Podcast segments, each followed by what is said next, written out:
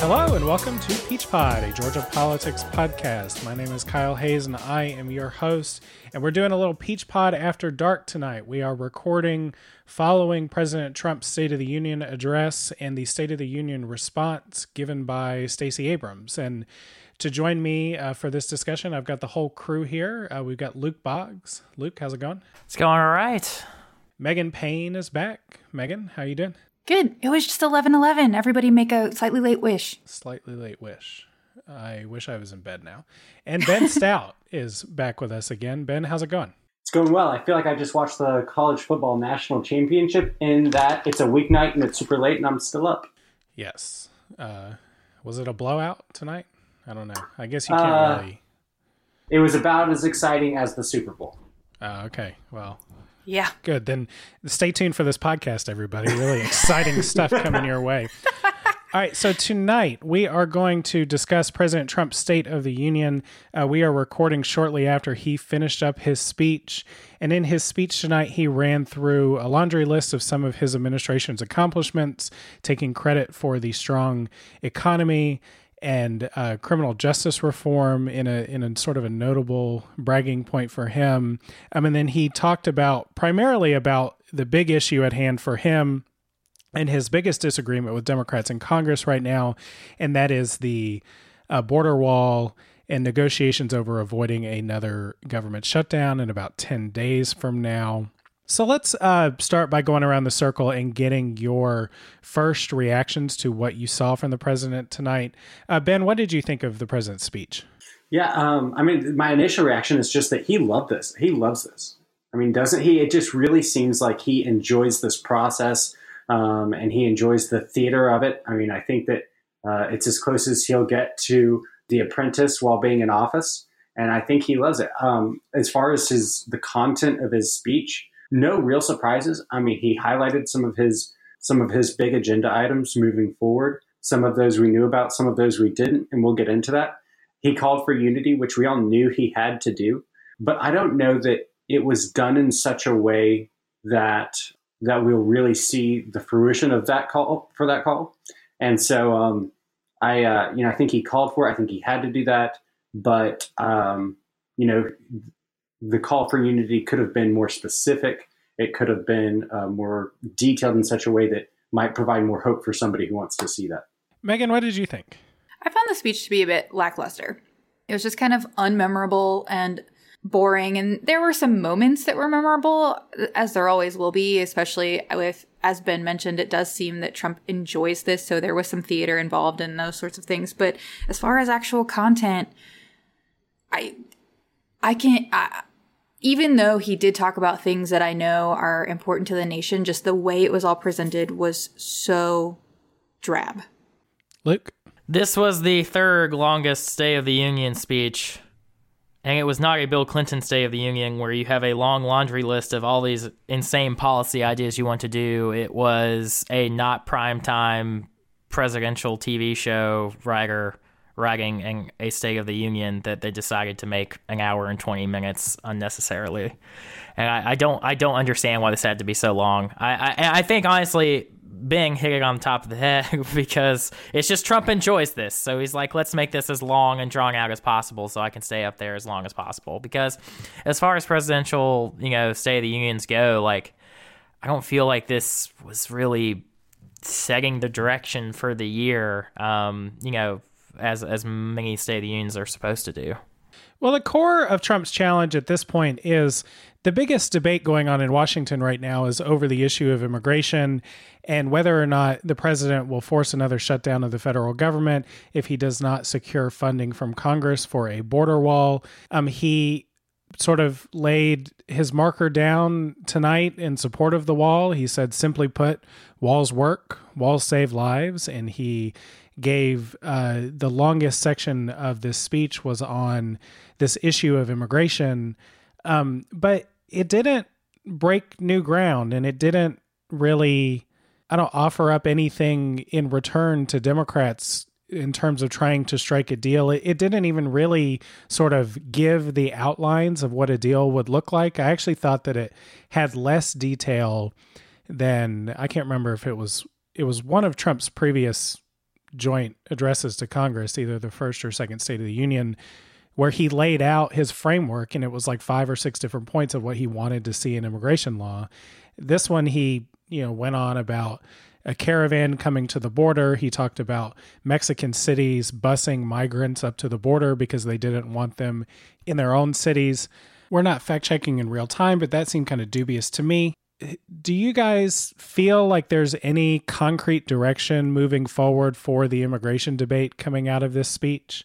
No, no concrete direction that I see. And I think that we already had a direction moving into the speech, and we have a, the same direction coming out of the speech. And that direction is the president is going to get the wall one way or another. It can be by a state of emergency. He would rather have it appropriated, and currently he's willing to offer a path forward for citizenship for DACA for, for Dreamers. So that was the path before it. That's the path after it.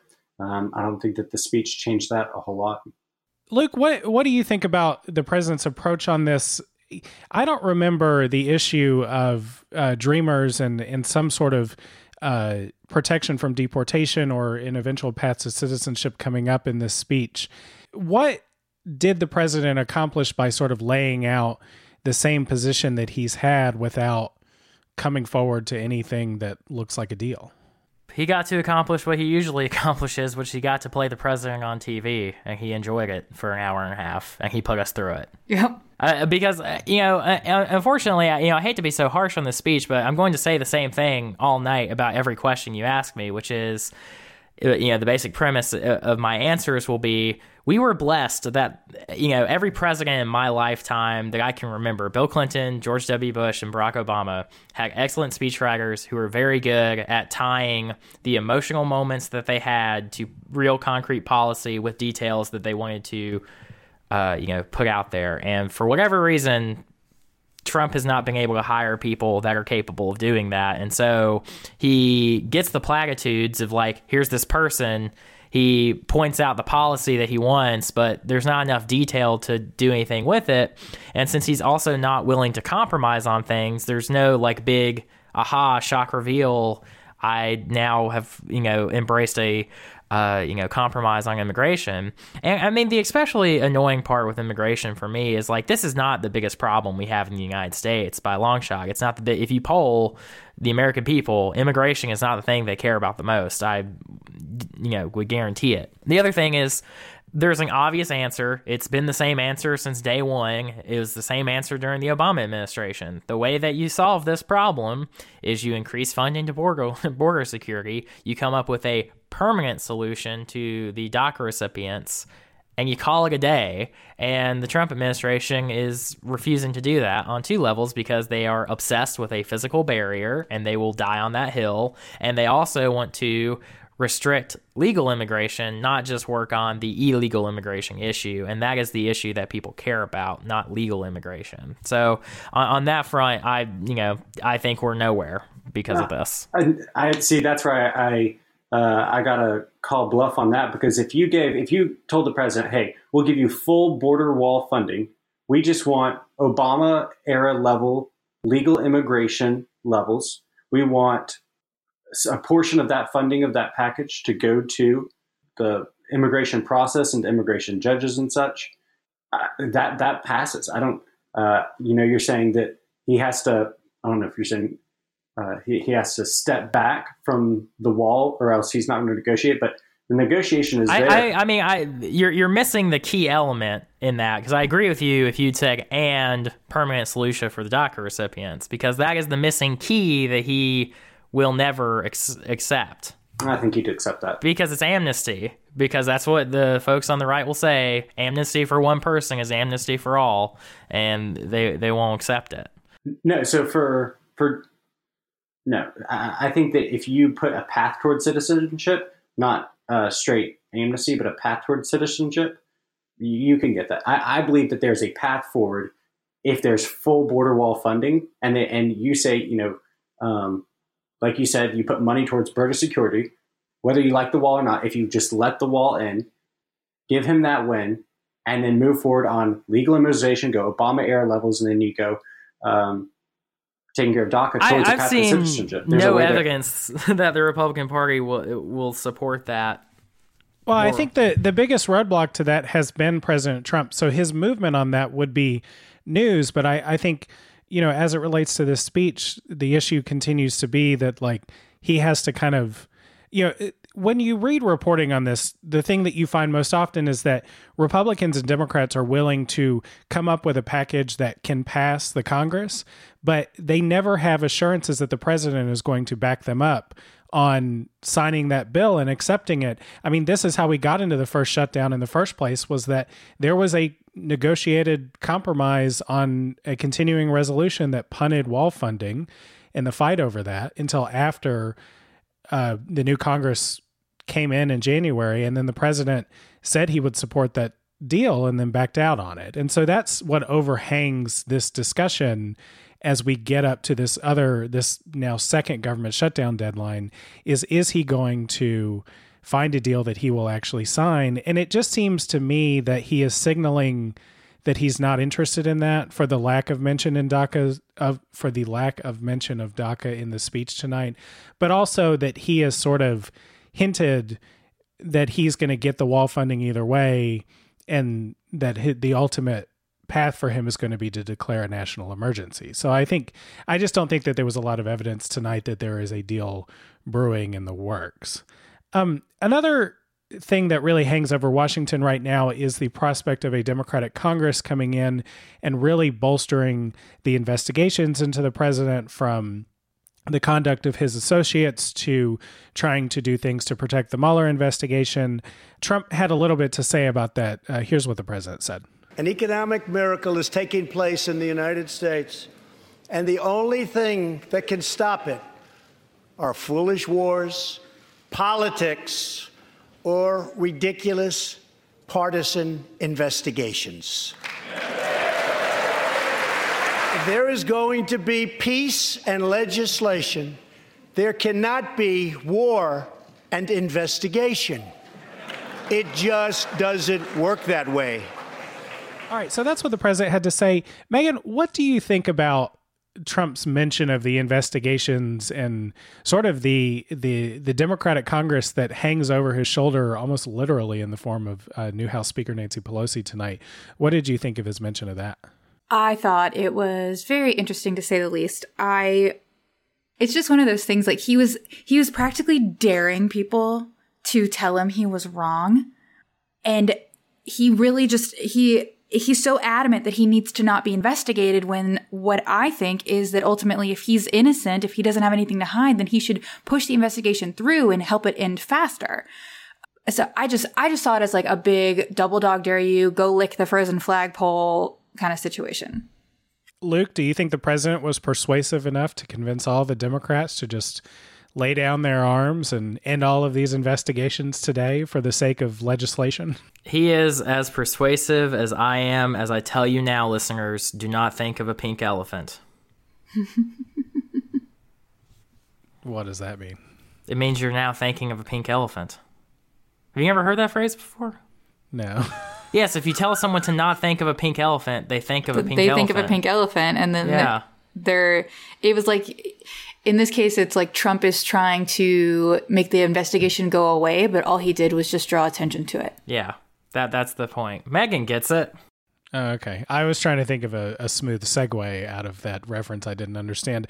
Ben, what did you think of the president bringing the pink elephant into this with this, the investigations? Was it, did he gain anything by trying to point the attention of people towards things that he would consider more important? Yeah, um, I thought it was interesting that he brought it into the speech. I don't know that I really liked or disliked it necessarily. I'm trying to figure how it'll play out should the Mueller investigation come back and say Trump's associates were acting in, uh, in an unacceptable manner, but we don't have anything connecting to Trump. Then, if he said what he said, and then that happens, um, what does that look like? Because what I, I think what the president is trying to get at is actually not about Mueller, but it's about all of what the Oversight and Government Reform Committee over new under new leadership and the Judicial Committee under new leadership will be trying to do. I think that those, that that's what the investigations he's alluding to, uh, just not the Mueller investigation. Um, that's what's on everybody's mind, and that's what's out there right now. But um, if you look at what those two committees are just, I mean, they they just had their rules hearings and they are just kind of getting set to move forward, and the shutdown has kind of delayed them. But those two committees, in particularly, about to, are about to go on a full fledged attack on the president. I think that that's what he was referring to. Another element of Trump's speech that I thought was surprising, just in terms of it just wasn't a subject I expected him to bring up. Was he announced a plan to include legislation and, and probably funding in the in the budget to end the transmission of HIV by 2030, or he said in 10 years, but 2030 I think is the date on that. This is interesting to me in the context of the president's overall healthcare agenda. The president hasn't been super engaged on the details of what's going on with healthcare in his own administration, I don't think. But he does he does lay out here a realistic goal to end the transmission of HIV by 2030. But this was a, a detail that came out before the speech tonight, and so I took a look at some reporting on this, and there were several people, several reporters that interviewed experts that sort of laid out the the idea of is this a realistic goal for the president to do this? And experts think that yes, it is. That there's been a lot of progress made against HIV transmission, um, and a lot of progress on pharmaceuticals that that help in that area, but that the president is undermining his own goal by undermining by undermining access to health care through sabotage of the Affordable Care Act and through Medicaid policies that make it harder for people to maintain coverage. Um, and so the thing that seems to be standing in his way is his own administration's actions on access to health care. Um, Megan, what did you think of the president's call to end HIV transmission in a decade?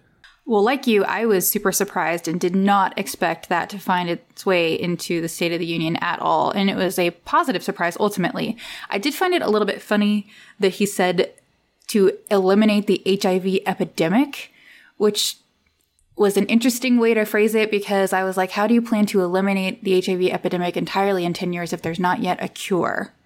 But if it's more about ending the transmission of HIV, okay, I can get behind that. It it just it doesn't it it read quote unquote kind of funny at first, but I'm really glad to see the nation taking steps, especially since the city I live in, Atlanta, has one of the highest rates of new cases of HIV um, in the nation. It's really important, and it is an issue that is facing the nation in a very real way. Now, what was interesting that he decided to speak about HIV and the thing that is that almost always comes packaged with a discussion about HIV are LGBT rights. And he didn't mention that at all, which I thought was interesting considering how much he's been pushing this transgender issue. I'm glad he didn't conflate the two because ultimately these are separate issues, but at the same time, it's one of those things that I almost always expect to hear immediately before or immediately after and found it nowhere in the speech. And so I just kind of wonder is it good news that he's not talking about transgender issues? Is it bad news? Is it just an oversight? Questions. And he had other things in the healthcare section of his speech too that seemed positive at first glance. There was $500 million in the budget for childhood cancer research, and one of his guests was a young girl who had who had been battling brain cancer. Um, I think that it, these moments were ones where he got applause from both sides of the aisle, and I think that sort of in the vein of Brian Kemp's State of the State of speech and the in the early approach to his governorship, these there was significant time tonight spent on things that are bipartisan and not very objectionable and in terms of the things that were discussed outside of immigration. But you know i think that the other thing that that hangs over these things is how much is the president committed to seeing these things through given his focus on immigration and and how much the speech was focused on that um, and does he have an adequately staffed administration to actually see these goals through in in his agencies um, were there other parts of the speech that stood out to y'all Yeah, I just want to talk about. Uh, I think that he highlighted some of the things that he needed to highlight. He highlighted job growth in January being double what it was projected to be. Uh, one of the you talked about um, uh, the few times in which there was applause from both Republicans and Democrats. Uh, of course, that occurred when he talked about blacks having the lowest unemployment uh, on record in American history, talking about women having uh, the lowest unemployment on in, in history. Is that correct? Was it women unemployment? Uh, it was the line I remember was that women took 58% of the available jobs last correct. year. So that was obviously a huge positive, and uh, and that received huge praise uh, from both sides of the aisle. And I think that that's what if he if there's a path to victory for him, it's continuing to see the economy growing in the way that it is, and continuing to highlight the, the, those gains in both the, the black communities and the, and the and uh, for for females as well. And actually, his line about uh, women taking almost 60% of the open jobs available last year led to, I think, probably the funniest moment of the speech and the funniest reaction between Democrats in the audience and him, uh, because many of the women, um, all of whom were, or many of whom were dressed in white to honor the suffragettes, they I think took literally the idea that women were taking a bunch of jobs, including a bunch of jobs in Congress from Republicans, and they were sort of pointing to themselves and each other. And uh, and the fact that Trump got that moment out of them, even though it was at the expense of a Republican majority in the House and, and Republican members of Congress, he seemed to really revel in that absolutely. Moment. He said uh, he said um, they went to sit down. He said, "Don't sit down yet because you're going to love this." And then talking about uh, how women there were more women in Congress than ever before, and then there was that fun moment too. Yeah, and then it led to a bipartisan chant of USA. That was so interesting, and I thought at first I think many of the women in, sitting in that room were wondering how they should react because it seemed almost like a is this how is this meant to sound? Is it meant to be a good thing? Is it meant to be a bad thing? So then they just decided to take it as a good thing, and it was actually a really great moment. But I was at first when he started saying that, I was along with them like, uh. What? And, and to be fair, I hear what Luke's saying earlier about how the speechwriters or even the, the deliverer himself is not the same as the last three presidents. It's not as smooth. It's not as uh, I don't know if coherent is the right word, but it's just not as clean. Uh, but at the same time, I don't remember bipartisan USA chants and uh, and that excitement during any of the Obama speeches. It, it certainly can be surreal to see Donald Trump uh, taking that stage in in the Congress to give the State of the Union. I mean, just just as a matter of who he was in American culture prior to being the president, it, it's a sometimes an interesting sight that I don't know, just kind of makes me giggle on occasion. I think one of my biggest frustrations here is that if Trump was a normal president, in the way that like, oh, I just lost a midterm and the ha- and like uh, you know I lost one of the houses of Congress. How about I try to work with this new House of Congress?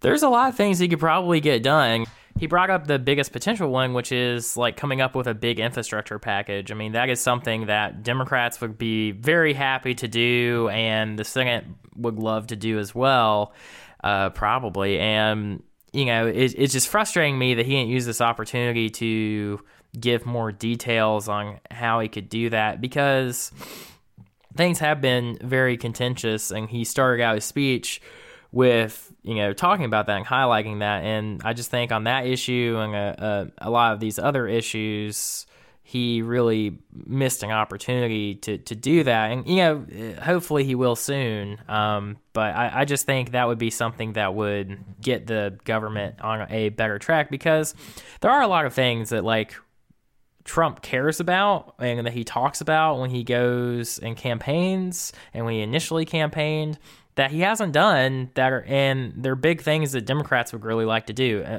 infrastructure being the biggest one.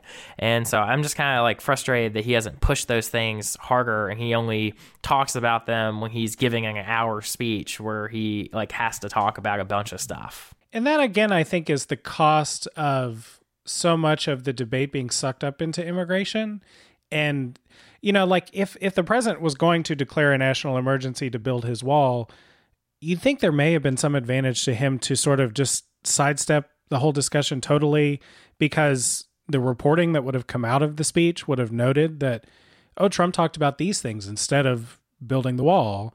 And then he's going to have the opportunity to declare his national emergency anyways, and, and we'll see where that goes.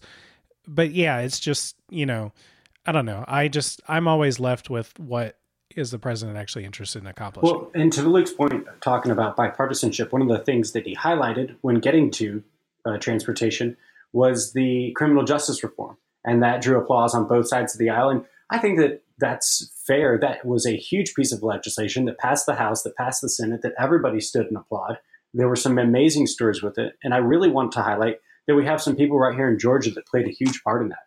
So uh, Congressman Doug Collins was in the White House when that was signed. He played a huge role over in the House in getting uh, the First Step Act uh, passed, and as well as uh, some of uh, some additionals. Uh, Jason Pye, who works for FreedomWorks, was also in the White House. He played a huge role, kind of in the, the think tank side of that legislation getting passed. So a lot of Georgia fingerprints on that legislation. that was highlighted in great deal in the State of the Union with some really cool stories and the whole emerging culture around criminal justice reform of choosing uh, rehabilitation and second chances over imprisonment that's a, an entire model that was built in the state of Georgia and and has continued to move forward on the federal level. I think that that is one of the things that you know the Trump administration, but also Democrats in Congress and activists who've worked on this issue for a long time, I think you know, the, the name of the act is the First Step Act. So, you know, hopefully there's additional steps coming. But that's a, a significant bipartisan achievement of of this administration and of of uh, this Congress, or I guess the last Congress. But can't that show you what's sad about the way news is reported? And I'm not talking like MSM anti-media. I'm talking about just the fact that when a piece of really important legislation that changes many, many American lives and the way we do criminal justice uh, happens and passes through, like it's, I mean, it was reported on, but not in a substantial manner. Yeah, it never had the the gravitas of a a big legislative achievement for the president. I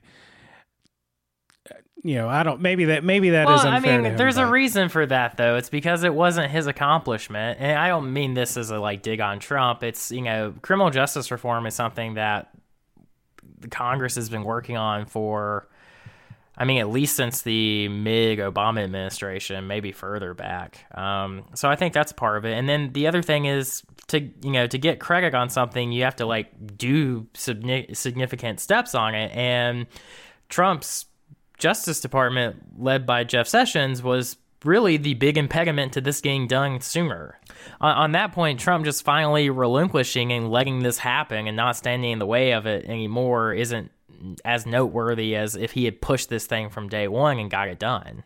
I think that's a big part of it. Well, and the most important thing that the president did probably to push this forward was to pull Jeff Sessions out of the Senate and put him right. in the Department of Justice because his vote and, and his place in committee is what stood in the way of this issue being uh, dealt with and actually dealt with in a more comprehensive way at the end of the Obama administration. I mean, say what you will, he supported the bill through he signed the bill. He highlighted the bill multiple times in the State of the Union. I'm not trying to say that he should have been the a man on a white knight getting amazing praise for it by the press. I actually wasn't talking about the president at all whenever I was saying how it was reported on. I was just saying that people know what, that such a substantial piece of legislation was being passed, uh, i.e., tax reform, right? Like everybody knew that that was happening. People don't know about criminal justice reform happening, but it's a huge deal. That's all I was saying. Um, let's talk a little bit about the foreign policy uh, section of the speech.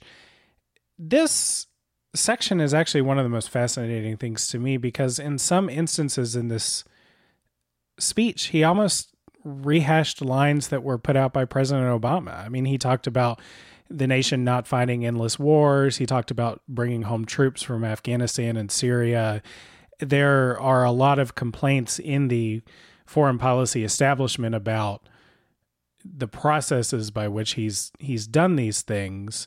Uh, but it, it creates this interesting conundrum for Democrats who, to some extent, I think want to see negotiations with North Korea over their nuclear program as opposed to engaging in war with North Korea, who want to see drawdowns of American troops in the Middle East.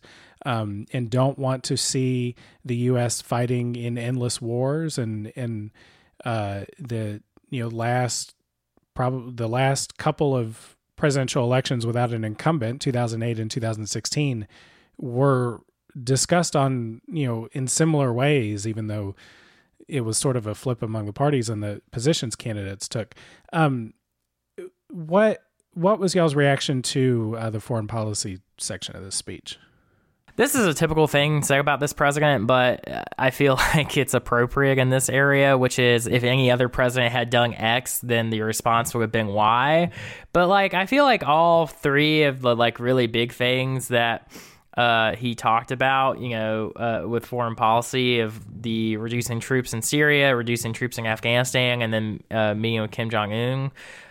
Like, that's those are really huge things that like I feel like the news and media would be paying attention to a lot more if there wasn't so much domestically going on with the immigration fight and the potential Trump investigations and uh, you know both in Congress and the Mueller investigation. And so it's just it's just strange to me that like for how huge these things are, uh, Trump didn't give it a significant weight in his speech or you know the like coverage of the speech hasn't been bigger either. I think that's a great point uh, to highlight. Is just the um, that these are really big things that are happening, but, but like you say, like, because of how much is going on domestically, uh, we just kind of pass over them. Yeah, and I th- I think to some extent, you know, there's there's the outcomes that I think are intriguing to Democrats, lower troop levels and and a peace deal with North Korea that encourages them to stop developing nuclear weapons, but the process has become an issue, and the way in which Trump describes the reality on the ground becomes an issue. There was a uh, a Senate hearing, I think this is probably a couple weeks ago, where uh, Trump's intelligence officials testified before a committee in the Senate uh, with their, oh, I think it was called, forgive me if I'm uh, botching the title here, it was something like the Worldwide Threat Report. Um, but it basically laid out and contradicted the president's position on the strength of ISIS in Syria, on the status of North Korea's nuclear program. You know, the the president gave uh, Kim in North Korea credit for no longer testing, no longer having nuclear missile tests, but that doesn't mean that other elements of the program have halted. And at least to me, to date, there isn't a lot of recognizable progress. I mean, there's there's meetings, and we're going to have another meeting at the end of the month. But what sort of concrete accomplishments have been gained in these negotiations with North Korea, and whether or not the president has actually secured victory on the battlefield against ISIS in Syria. Um, I think those facts are up for debate, and I think this is what makes this issue. You know, this is what I think sort of undermines the president's case on this issue because you you can look at something like the worldwide threat report and see that what the president is saying is not true about these situations on the ground even though the goals are probably good. And so it's you know it, it's a question when when the president is the figure in american government has that has the most power over foreign policy and you don't feel like he's being honest about what's going on, it undermines his ability to sell that as a major accomplishment of his administration. Well, and I don't know that it's necessarily, I mean, yes, it's a lack of honesty for sure, but I think it's also a lack of education on his part. I, quite frankly, haven't had much to say on the subject because I take everything he says that's related to foreign policy with a grain of salt. I know that he regularly um, goes against the advisement of people that are experts on the situations. I know for a fact that he doesn't have very much military training, and so until until I hear it from the mouth of an expert, I don't really care what he says. I mean, he's the commander in chief, so you, there's reason to care, even if you believe it's true. But I mean, you get what I'm saying, though like ultimately unless he's saying we're going to war and i'm the commander in chief and i'm going to command something then if he's just spouting facts or, or quote unquote facts or you know touting whatever is going on then screw it. I that's he's that's not important to me. Well and the, the hard part is i think you know where it's going to take a long time to judge his leadership on foreign policy and whether or not his approach that's sort of light on the details and, and heavy on relationships and heavy on personal interaction with other world leaders was effective or not. I mean, the, the jury is not, the jury is out on that right now. we don't have those conclusions yet, but you know, it, it, I think that's just what makes this position somewhat unsettling to me is it's, you know, it's hard in, in ways that previous presidents were, a little more direct about their stances and their accomplishments in foreign policy and that these were backed up and that that this opinion was unified among the intelligence community and the White House and that distance between the two right now I think is is just what uh, sort of keeps me up at night. Uh, but we will leave uh, the president's State of the Union there. So, following the president's speech, Stacey Abrams gave the Democratic response to the speech. Uh, she gave the response from a union hall in Atlanta. Um, and it was carried live after the president finished. And as listeners to this program are probably going to recognize, she touched on a lot of themes that were consistent throughout her campaign for governor in 2018. She talked about the fight for access to voting rights. She talked about some of her personal history um, in terms of the lessons that she learned from her parents about service and about how their situation with their health led her to take on debt to help support them and and levied the criticisms that I think you would expect from a Democrat responding to a Republican led government um, in terms of the policies that have been adopted by the Republican led Congress and the Republican president over the last couple of years. Um, but let's just go around and get your reactions to this speech. Megan, what did you think of, of Stacey's speech tonight? So, in stark contrast to Trump's speech, which I found to be unremarkable and drab, um, I found Abrams to be a great storyteller she didn't have a whole lot to work with because Trump didn't give her a lot to work with. But as far as what she did say, it was compelling. She told a story about her dad and about her, um, her dad, you know, giving something away that was valuable to him, about her family. And, um, that all just makes her very relatable and very human. And I like that about her. Luke, one thing that was missing from this speech was an outright declaration that she's running for the Senate, but a lot of this speech was focused on national issues and, and what the Republican Congress had done. What do you think of uh, Stacey's introduction to a national audience tonight? I think the speech was pretty interesting because a couple weeks ago, when I was talking about Abrams potentially running for the Senate, one of the things I was talking about and hoping is that she did it, it would like feel authentic and feel like it was still, you know, part of what Abrams was working for. And, you know, I have to say, I, I was surprised how well her messages and honestly like a lot of the content from her speeches that she gave in Georgia because much of this speech is like very familiar to me. The story was familiar. I've heard it about eight times uh, now it really worked for like national issues and it still like felt like it was genuine and you know coming um, from issues that she cared about. And so um, on that front i think it was effective uh, use of the tools she's already been using and just sort of and then how she set up this uh, response i think was really smart because she very clearly played to her strengths and she played to a venue uh, that she's very familiar with. Uh, I, I, saw her in the IBEW building about a week ago, and it's a place she's been a lot. She is surrounded by a lot of people I knew, uh, you know, in Georgia, and not trying to do it like in a diner or trying to do a you know set piece speech to a, a rally that you know came together for the response. So, in you know, in that sense, I feel like it was a venue that Abrams would do well in, and her content was good. One of the most direct criticisms of President Trump came when she meshed together the issue of guns in schools and student loan debt. Uh, here's what she had to say about that. Children deserve an excellent education from cradle to career. We owe them safe schools and the highest standards, regardless of zip code. Yet this White House responds timidly while first graders practice active shooter drills and the price of higher education grows ever steeper.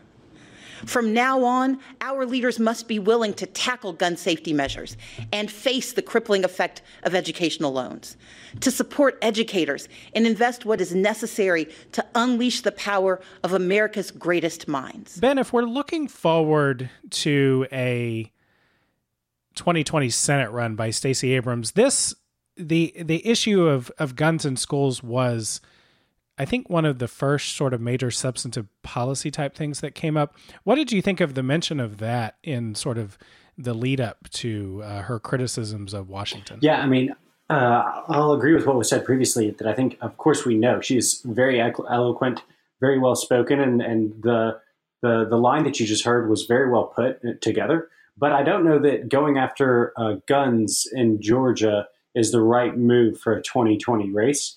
I think that, and I also thought it was interesting pairing uh, school safety or uh, gun restrictions, however you want to interpret that first line, uh, with uh, higher education, uh, with higher education loans. So, you know, th- those two topics meshing together was interesting.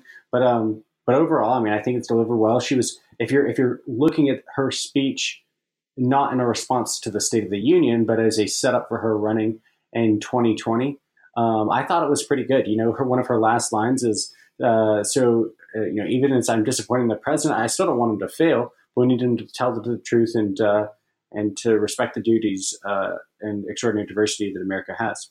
So um, I, I, I, think that she kind of closed with a, "Hey, we're all in this together." So I think she set herself up, uh, kind of concluding there with unity, kind of like President Trump did. But um, but overall, throughout the speech, this was very much what we heard on the campaign trail from her and um, and that's what she is. You know, she is a progressive Democrat uh, uh, with a with a dash of socialism, uh, socialist in there, and I think that uh, that that's what we'll see in 2020. I really liked that line too, Ben. I, I appreciated, and I feel like a lot of politicians are a bit remiss when they don't call out the fact that just because they don't agree doesn't mean that they want the other person, the elected official or the candidate to fail. And I think that that's something that we all need to keep in the back of our heads, in the back of our minds, you know, just, yeah, we may hate Trump's guts, at least I do, but ultimately there are some things that we need him to succeed at. And so it's just kind of interesting to figure out what those things are and to have that dichotomy. And the way she worded it was excellent too. Kind of both saying that, but saying stating the truth. Um, I mean, even from a conservative, I thought it was well received. The place where I thought she had the most disdain for the policies adopted by the White House was on immigration, which is obviously the the biggest flashpoint between Republicans and Democrats in Washington right now. Uh, here's what she had to say about immigration. We know bipartisanship could craft a 21st century immigration plan. But this administration chooses to cage children and tear families apart. Compassionate treatment at the border is not the same as open borders. President Reagan understood this. President Obama understood this. Americans understand this. I like that she called out compassionate treatment at the border being different from having open borders. Um, I think that it is the biggest issue that we have in the United States right now with our immigration policy, the thing that we're forgetting is that the United States has always been this beacon of hope. I mean, look at the poem that is written on the Statue of Liberty. Um, yeah, it's give me your tired, your poor, your huddled masses yearning to breathe free, the wretched refuse of your teeming shores. Send these, the homeless, tempest tossed to me. I lift my lamp beside the golden door. And a lot of it is supporting people leaving circumstances that are not good. We've even had the Pope come down on some of our policies, basically saying that, you know, to refuse people entry is hurtful. So I think one of the biggest things that you can call out is that compassion is letting people in, which Trump actually said was the opposite. And I wholeheartedly disagree with Trump. I completely agree with Abrams. And I think it's important to call out she directly refuted Trump on uh, the issue of the wall. She said, uh, We must all embrace that from agriculture to healthcare to entrepreneurship, America is made stronger by the presence of immigrants, not walls. I mean, she laid out the frame of the deal. I mean, th- this is where, you know, when the media questions Democrats about what they're willing to give on what they're willing to make a deal on. She said that Democrats stand ready to effectively secure our ports and our borders, just not in the form of a wall. Um, Ben, what was your take on uh, this immigration discussion in Abrams' speech? Yeah, I mean, I think it's just a classic framing the situation in the way that you want to see it, right? So, um, but this administration is choose, uh, chooses to cage children and tear families apart. Well, first of all, the caging of children did not begin under this administration. That was first reported under the Obama administration. And they've gone through extraordinary things to make sure that that doesn't happen. And the additional funding that is being asked for for the border wall would go to being able to keep families together and providing new housing and accommodations for those situations. So obviously, the way it was like set up from the beginning is the way that she wants to frame the whole issue. Um, I understand that what Megan is saying about you know compassionate treatment at the border is not the same as open borders. That's not a bad line. I can I think that most can agree on that. And when we're talking about immigration, I mean, didn't the president say in the State of the Union that uh, that legal immigrants make our country great? Um, I mean, I think that that's that's again uh, an issue that everybody agrees on. It's just um, you know the, the, the thin line of providing that security at the border um, and uh, while kind of reforming our immigration system is, is the big issue. Um, but you know, I think that even within this line, although she sets it up in such a, um, I think, unfair way, uh, there's still a lot of agreement that can be found. Luke, the core of this speech, though, was uh, the issue of voting rights, and Abrams' new group, Fair Fight Action, is organized around the fight for voting rights. Um, she mentioned voter suppression as something that uh, democracy needed to confront, and she took a veiled shot at Senate Majority Leader Mitch McConnell when he said that a bill in the House of Representatives introduced by the Democrats that makes Election Day a national holiday. He said that that bill was a power grab by the Democrats. Uh, Abrams referenced that remark in her speech. What if we're all sort of in agreement that Abrams is sort of setting up for a Senate campaign here? Do you think that the issue of voting rights is a winning one in a Senate campaign? I don't think if it's a winning issue, it matters or not. And I don't think Abrams is campaigning on it as a win or lose issue. I think for her, it's personal because if, call it voter suppression or not, if Brian Kemp was not the Secretary of State of Georgia and Georgia did not have the policies that it did, there's a good chance Abrams won the governor's race. But Georgia had the you know had certain set of rules, and under those rules, she did not win.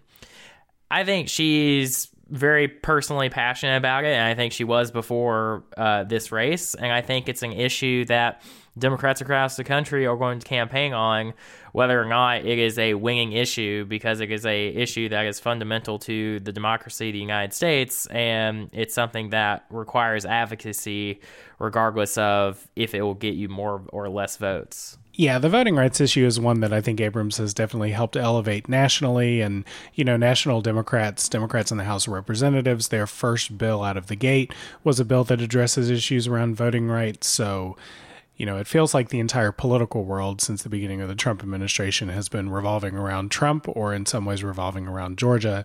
And I think we're going to see that more going forward. Uh, but we are now into Wednesday. It is now past midnight, and I'm going to edit this tonight. So I am going to cut it there. But Luke, Ben, and Megan, thanks so much for joining the pod and breaking down these speeches with me. And listeners, we will talk to y'all next week. That's our show for the week. If you like what you heard, share the show with a friend and go over to iTunes and give us a rating or a review. It really helps other people find our show. We'll be back with another episode of Peach Pod next week. Until then, take care, y'all.